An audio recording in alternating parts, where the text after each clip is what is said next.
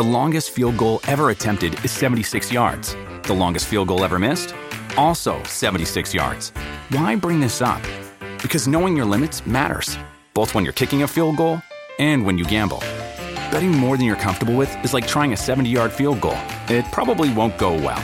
So set a limit when you gamble and stick to it. Want more helpful tips like this? Go to Keep It Fun Ohio dot com for games, quizzes, and lots of ways to keep your gambling from getting out of hand.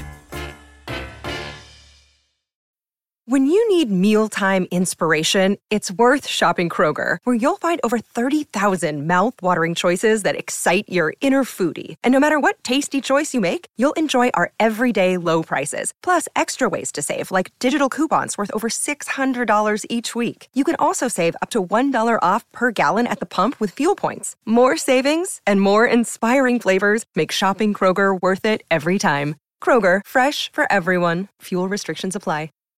The Bird Show. She really had a hunch. Well, she knew that there was another woman in the office that was spreading rumors about her, and it was either time to do something about it or shit it. Oh, yeah. So there's this girl who sent us an email, and she's at her first real job, so she's real excited. You know, she's a, a true professional now, but she's the youngest in the office.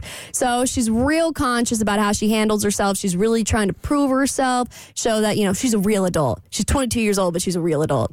And she's got a coworker that has been kind of going out of her way to spread some untrue gossip about her, and she doesn't know how to handle it because she's like, well, I mean, I could just ignore it because it's just gossip and I can't control what somebody else does, but at the same time, like, it really doesn't feel good to hear this, all this untrue stuff being said about me, and also making my professional reputation not look so good either. So, like, I mean, do I bring it to H R? Is it a big enough deal for me to get professional involved, involved, or do I actually just confront her myself? Mo has got the update. I decided to take some advice and just have a face-to-face with her. After a bit of pep talk from a friend, I was actually feeling kind of hopeful, thinking that laying out what I'd heard and just asking her outright might get her to open up or at least clarify things. Maybe I misunderstood. Maybe she will feel bad and apologize. I watched for her to pack her things to leave and grab my things to walk out at the same time. As we were approaching the door, I asked if she could chat for a few minutes. But man, it felt like we were talking to a brick wall. She brushed everything off, basically making it sound like I was overreacting or imagining stuff. Made me second-guess myself for a bit.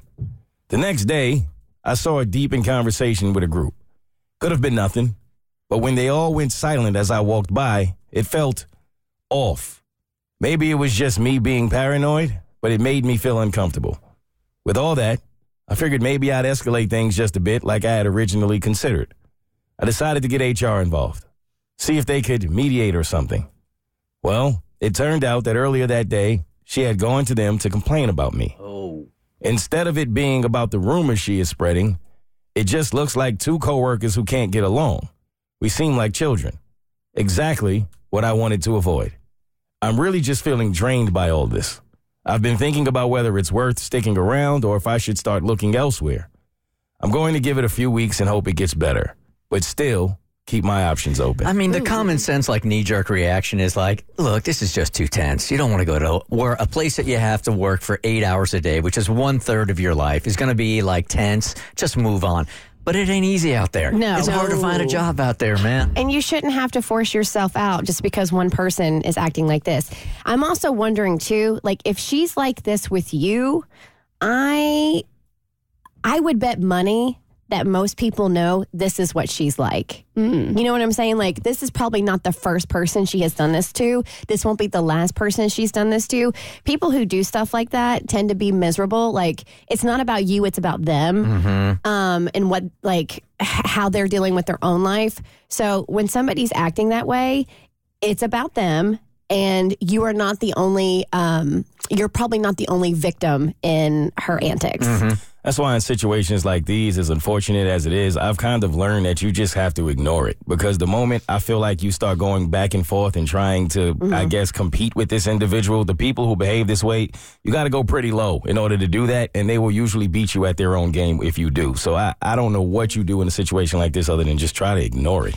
You've gone to H R. I think you've done, like, what you need to do. And now you take Mo's advice. Mm-hmm. I mean, when it comes to petty girl drama, it feels like it's going to last forever. And this is, even though it's probably just an, a, a small problem, it feels like it, it takes up all of your emotional energy because you're showing up to work and it's already like, oh, it's Monday morning and I've got to deal with this bee over here.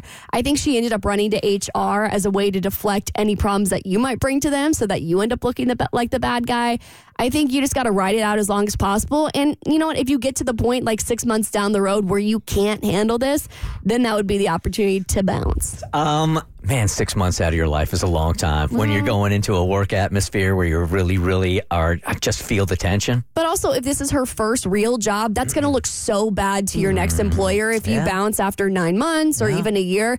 I, Sometimes you just got to take one for your own team and just stick it out. God, for those of you that have to walk into an office every day and not, like just hate where you're going and you mm. can feel the tension. It's the worst, man. I'm sorry. And when, seriously, when you do the math on it, it's one third of your life. If you're getting eight hours of sleep, it's one third of your life. That sucks. And by the way, if H R told you that she had come to see them, well, that's an H R violation. Because they're not supposed to get oh, disclosed. Oh, that's right. Oh, yeah. They're not so supposed you, to disclose that. You need to go to H R.